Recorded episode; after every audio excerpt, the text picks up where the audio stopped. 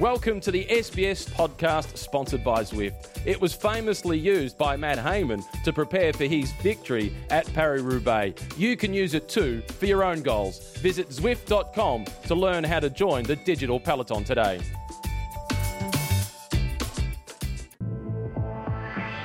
It's uh, rest day number two at the Tour de France. Uh, rest day means rest for a lot of people, not necessarily for us, Maka. Uh, what's the plan? I've got my backpack. What are we doing? Well, for the very first time, I will say, of the tours that I've worked on, we have come to check out a Frenchman who's wearing yellow deep into the third week of the race. It's only a mere 37 degrees sitting out in the sun. So, luckily enough, uh, Eagle Eye Maka found a, a, space in the shed. It's so hot today. And there's even a guy selling t shirts, Maka. Are you interested? well, Normally I would be. I do like original though. I think they're replicas. And I mean, look, there's a Peugeot one jersey. Can't be woolen, surely. Let it go. It's okay. It's fun. it's for the fans, you know. It is. I mean, uh, it's amazing because there's sort of a chain of three hotels all in this sort of area. And this guy, I don't think he's got a permit. He's just turned up with his marker. He's popped it up first thing in the morning. We uh, maybe we'll ask him how his sales are going a bit later. Hey, it's France after all, you know. exactly. Now, yeah, let's talk cycling because we're here to talk cycling. The, it's a race day today, which means there is uh, some cycling happening tomorrow. There is some cycling happening tomorrow, and now we can talk about, I guess, well, we'll talk about the stage first, and then we'll talk about what might happen, and then I guess we'll touch on the GC guys. That's okay. Do the planning. That's fine. Yeah, yeah. Well, you can see how I'm sort of wrestling control here. Well, here it is: 177 kilometres, one Category Four climb, day for the sprinters, but but but what I've been hearing, and Matt Keenan said it on the live commentary uh, yesterday, if the wind whips up, there could be some major crosswind on this stage because if you look at the map of the course, it's nim nim. It just basically goes around in a sort of a, a circle, sort of like a football shape, if you like. So we could be in for a really, or we won't be, but we could be in for an exciting stage. The riders will be in potentially for a really tough stage. And we had crosswinds earlier on in the Tour de France as well, and we know some of the, those riders paid the price for it. Do you think it's payback time? Well, or could it be payback time? Well, payback time, or the same riders who caused the split think, okay, now we can make some time up. For example, well, Richie Porte, we know, lost a minute 40 that wouldn't have made a huge difference to him right at this point because he's six minutes 40 down. Yes, it would have put him inside the top 10, but certainly not a podium opportunity. But Thibaut Pinot, he lost that same amount of time with Richie Porte. He would be 10 seconds off the yellow jersey as we speak right now if he didn't lose that time. So he would be someone looking to make amends. Or, on the contrary, he might be a little bit nervous about tomorrow's stage as well. Absolutely. So, this stage, if we move away the whole weather hypothesis about the wind or no wind. This is clearly a stage for the sprinters, probably the last one before Paris. 100% the last one before Paris. Um, so, Caleb Ewan, absolutely. Uh, Actually, big... how, how is Caleb? Yeah, you, you, you saw him yesterday at the bus. Tell us, how, how is he? Because he knows there's a, I was say there's one mountain to climb. No, there are a lot of mountain to climb for him to actually make it to the Champs Elysees. Well, I can tell you, he, he came in and we and I was standing there with uh, Sam Edmund from Herald Sun and Rupert Guinness, of course, uh, the legend that he is. And uh, Caleb came in and we are hey, here he is. So he made the cut. He was with a bunch of riders, so that was good. He was about 30 minutes down, but that's okay. That's normal on a mountain stage for a sprinter. And he says, oh, okay. He goes, do you mind if I just sit on the steps of the bus? And we're like, no, no, go for it, buddy. He sits down his lead out man, Roger Kluge, gets on the front of the bus. Caleb's sitting on the steps of the middle. Roger goes to shut the door. The door almost chops Caleb in half.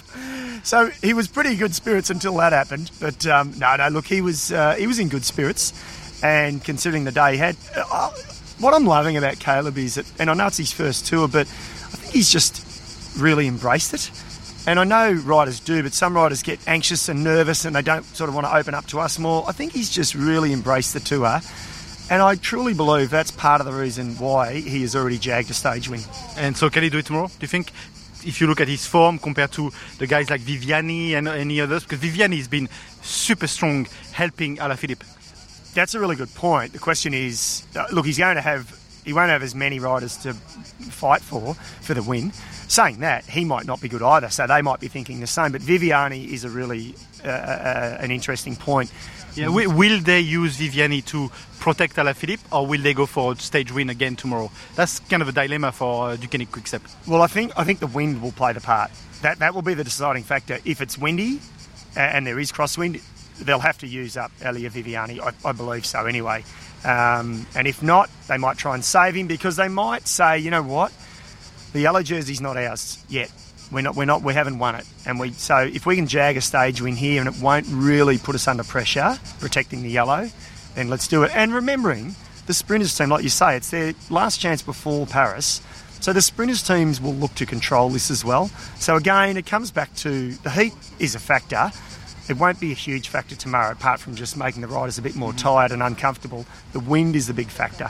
So if it, if it really does blow up, then yes, it, it'll it'll be chaos. And incidentally, when it did blow up uh, into Albi, Caleb made that split. He was there for the sprint finish, so I don't think it'll bother him at all. Okay, so that's the stage for tomorrow. Temperature as well. It's a, it's a big factor because we are experiencing a heat wave. If you're uh, if you're looking at this podcast uh, on the video, so if you're looking at the vodcast more than the podcast, you can see we are a little bit sweaty. Uh, you and me actually, which is I'm worried because you're sweating because you're an athlete. I'm sweating. It's okay. Like, I know I'm sweating, but you never really sweat. This means this is actually super hot. Yeah, yeah. I, I help the um, temperature people. You know, they have they have cool, warm, hot, extreme heat, and then when Macca's sweating, oh, Maca, yeah. Maca index. the Macca index. That's what it's called. No, it is. And I mean, if you can hear the background noise, it actually feels like a, an Australian summer's day, doesn't it? Uh, For me, it feels like a French summer's day, but uh, up to you. Because it is a French summer's day. Um, So this week we're gonna have heat, we're gonna have mountains, and I guess we're gonna have fire in in that race. It's bound to be explode somewhere. Yes, and look, just as we were walking through, we, we spotted Stewie O'Grady and Matt Goss, two legends of, of Australian cycling, and, and they're here sort of having, uh, looking after some clients and having some downtime. We had a quick chat to them, and I think they both, we all agreed that the race will explode in the next five days, and we're going to see one or two sort of riders that'll just capitulate and, and lose. And in the general classification, that are just going to lose 10 minutes. We've, we've already seen it.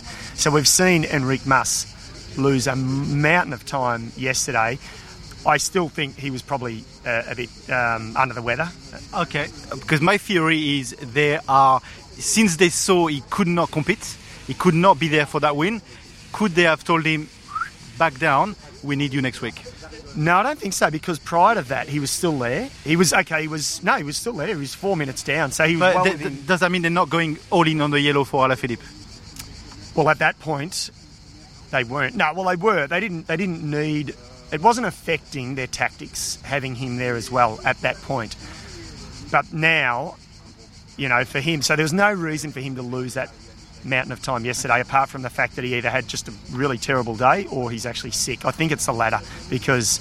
Yeah, uh, Viviani was on the front of the peloton when Enrique Mas was getting dropped. That doesn't happen. And he, he lost the white jersey as well. Yeah, exactly. So, yeah, so I think we're going to see a couple more. And, you know, will it be will it be someone like Stefan Kruijswijk who steps up, or will Stefan Kruijswijk lose time, lose a chunk of time? Will Thibaut Pinot, will it catch up with him the last few days where he's been super? What will happen to Julian Alaphilippe? He now he knows now he's exposed himself to them. He's sort of he's sort of laid his cards on the table. Here's my cards. This is all I've got. What can you do? It's funny 'cause I read it completely differently, of course. Uh, but I would say the way I read it is that, okay, he lost some time, and maybe this is the warning sign for him to go and say, or the, is the S to tell him, write differently. You need to write with, you know, with uh, prudence in French. We need to, you need to just follow G. That's all you need to do. This is a warning sign. You're paying a price, not the full price for it yet. You know, you haven't lost the jersey. Can you stick to that wheel to G and stop attacking? Or can he, or maybe, maybe he can't do it. That's his style. It's a good point, and it is his style. And look, his team, they will have rewatched the tapes. It's, it sounds like a, watching a football match, doesn't it? But they do. They'll, they'll go back and sort of analyse how they raced that, that climb and uh, that final summit finish and the way he's attacking style. And they know what he's like, and that's what has put him in the yellow. You know, let's be honest. He, he wouldn't be in the yellow if he wasn't that type of attacking style. The attack into Epernay, where he took time, won the stage, got the yellow. Col du Tourmalet, he was just sensational.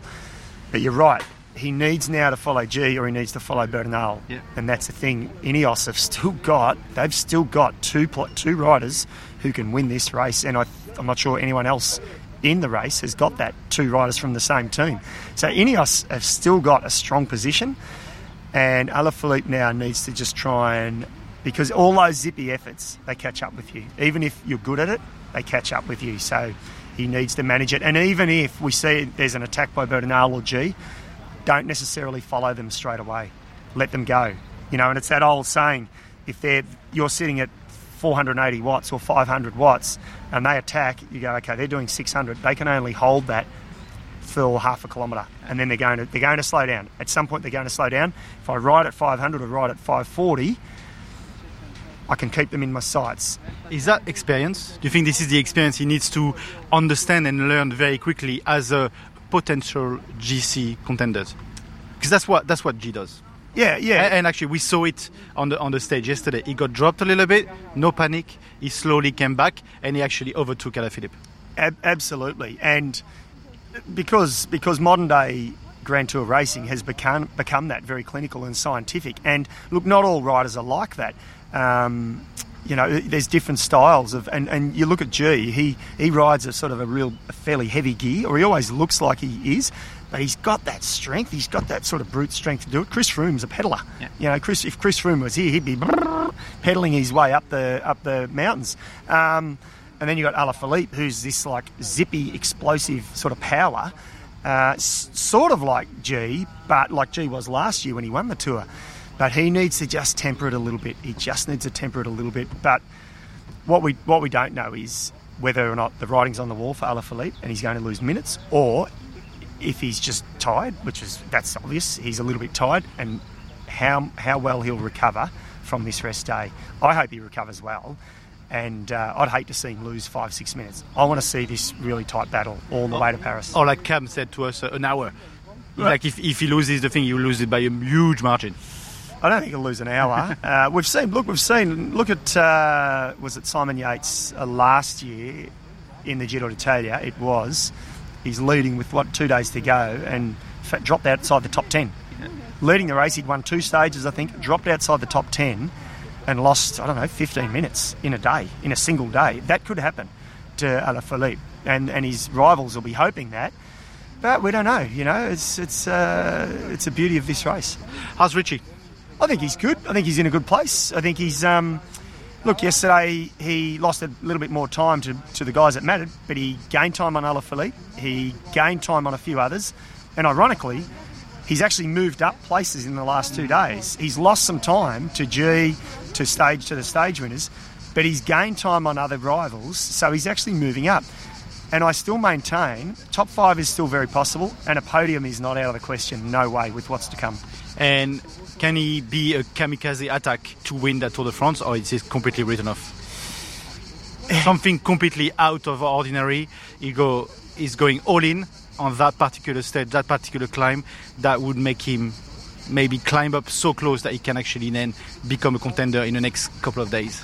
Well, you know what? Yeah, that's a good point as well because that the breakaway we saw yesterday that went, it got caught. Bar Simon Yates, he won the stage. Obviously, he came out of that break. The guys that were in it, Quintana. Quintana, uh, Kreuziger, okay, he was further down on GC. Romain Bardet. Um, there were some big names in there, and I listened to an interview with Tejay Van Garderen, who's obviously out of the race, and he said, "Listen, I told," he said, "I said to Rigoberto Uran, his teammate, you've got to look for a crazy breakaway." He said, "This tour is different. Ineos aren't the team that they've been in the past. They're not going to be on the front riding tempo and just bringing back those breaks and maintaining them." He said, "You've got to look." For a crazy break, Rigo, because that is what could win the tour. So, yes, Richie needs to look out for it. And he's down enough where they might just let him go. Not let him go, but he might slip into a move. And if he's having a, an, an incredible day, he needs to have the perfect storm. You know, he needs a perfect day on the bike.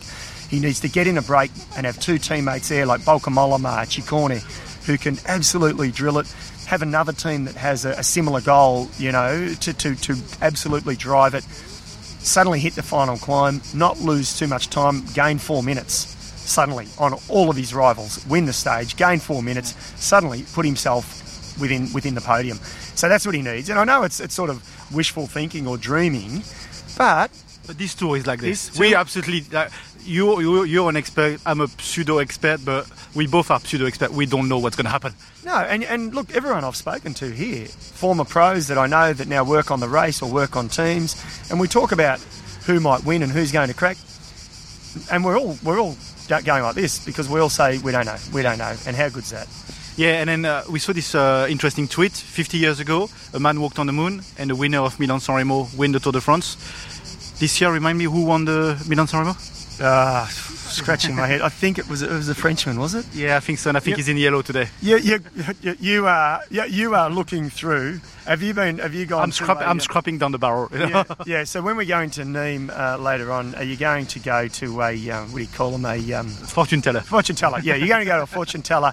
You read my mind. and you're going to you're going to say to it, listen, tell me something good about the French at the Tour de France. and I pay you double. exactly, you're clutching, my friend. You are clutching. It would be. If it happens, it would be a little bit freaky, though. Yeah, absolutely. Thank you, Micah, for uh, describing and, and looking at this thing. Thank you, uh, everyone, to uh, to join us on this video podcast and on this audio podcast. It's great. We're getting a lot of feedback on Twitter of people loving the podcast, so it's always a, a pleasure to deliver this. I mean, we haven't got a hard job, really. No, no, it's not that hard. It's only 38 degrees now. It's gone up. The, the, Ma- ma- it's, like, it's like six degrees in Melbourne and Sydney and so on, so we can't complain. Don't, don't complain. Okay, I was going to, but I won't. But no, thank you all for watching, listening, and one week to go. So stick with us. This is going to be the best week of racing, I believe. for decades of this Tour de France. Thank you for joining us. This was the uh, Zwift Cycling Central podcast. Uh, to uh, I want to remind you that uh, to get in contact with us, you can uh, download, stream, or subscribe to our podcast on our website sbs.com.au/slash TDF or log a rides with our friends at Zwift. Maka, it's beer o'clock. See you soon.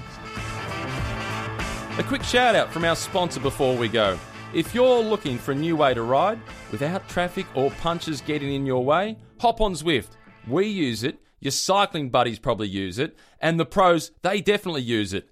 Zwift turned indoor training into a full on gaming experience. Connect your PC, Mac, or Apple device, and you'll pedal with thousands of cyclists around the world. And there's a good chance you'll see a pro on there too. Loads of them are on Zwift on their rest days, riding around Watopia. Give them a ride on if you see them. If you've got a trainer, start your free trial on Zwift.com.